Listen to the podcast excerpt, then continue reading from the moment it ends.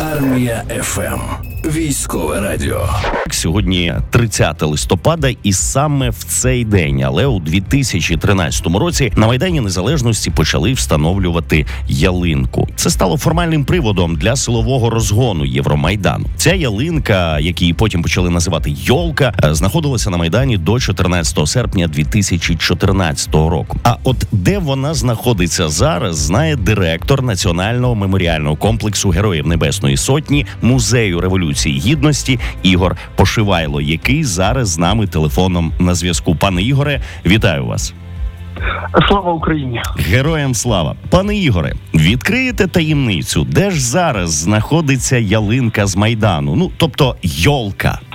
Е, абсолютно це не є таємниця, оскільки ще тоді, як ви зазначили, до 14 серпня 2014 року е, ялинка стояла на майдані. А опісля е, місцева влада вирішила її демонтувати. А за допомогою Українського інституту національної пам'яті її вдалося музеїфікувати, тобто не викинути на смітник, а зберегти для історії. Каркас зберігається в музеї історії Другої світової війни. Те, що було на ялинці на той час, на середину серпня 2014 року зберігалися в музеї революції гідності. Не вже зберігаються зараз. До 3 грудня можна побачити частину тих збережених артефактів, які були на йолці ялинці в українському домі. Там зараз триває наша виставка до 10-ї річниці, яка називається Народження мрії та майдан перший бій. Тому це не є таємниця, а навпаки, той унікальний об'єкт, з якого по суті розгортався майдан. Він збережений. Цей артефакт він експонувався вже не раз цьогоріч до 10-ї річниці. Найбільш повно ми показуємо частину тієї колекції, яка збереглася. А це було понад 500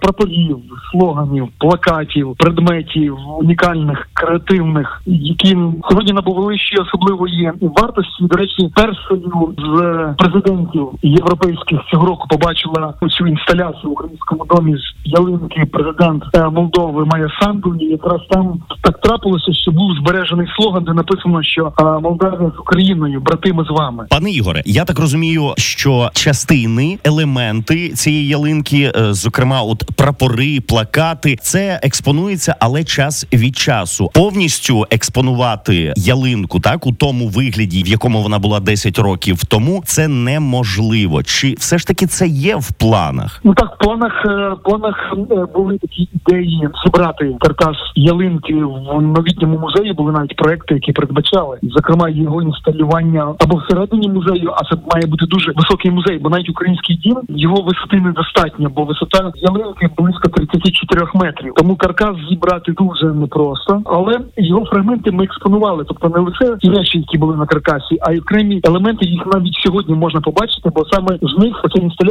містить елементи окремі того каркасу знаменитого, який зберігся до сьогодні. А я от ще пригадую, і всі це добре пам'ятають, що там ще був е, плакат з пані Тимошенко. Він зберігся чи все пропало?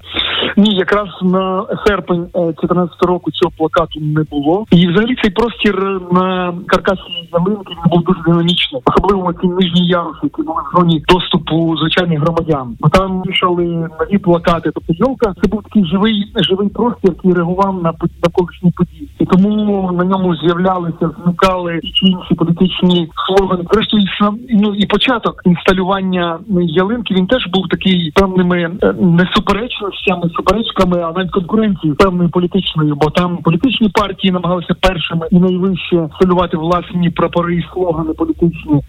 Були громадяни, які навпаки намагалися державну символіку утвердити. І От ми бачили, як цей каркас заповнювався символікою, плакатами, прапорами. Тому ті чи інші плакати з'являлися, потім зникали. І от на 14 серпня 2014 року цього великого банера вже не було. Дуже дякую вам, пане Ігоре, за те, що включилися в ефір армія ФМ і а, розказали, що ж з тією е, славнозвісною йолкою. І от що зокрема до 3 грудня в українському домі у столиці України у Києві можна е, подивитися на експозицію прапорів, які були на тій ялинці. Нагадаю, з нами телефоном на зв'язку щойно е, був директор національного меморіального комплексу Героїв Небесної Сотні музею революції гідності Ігор Пошивайло.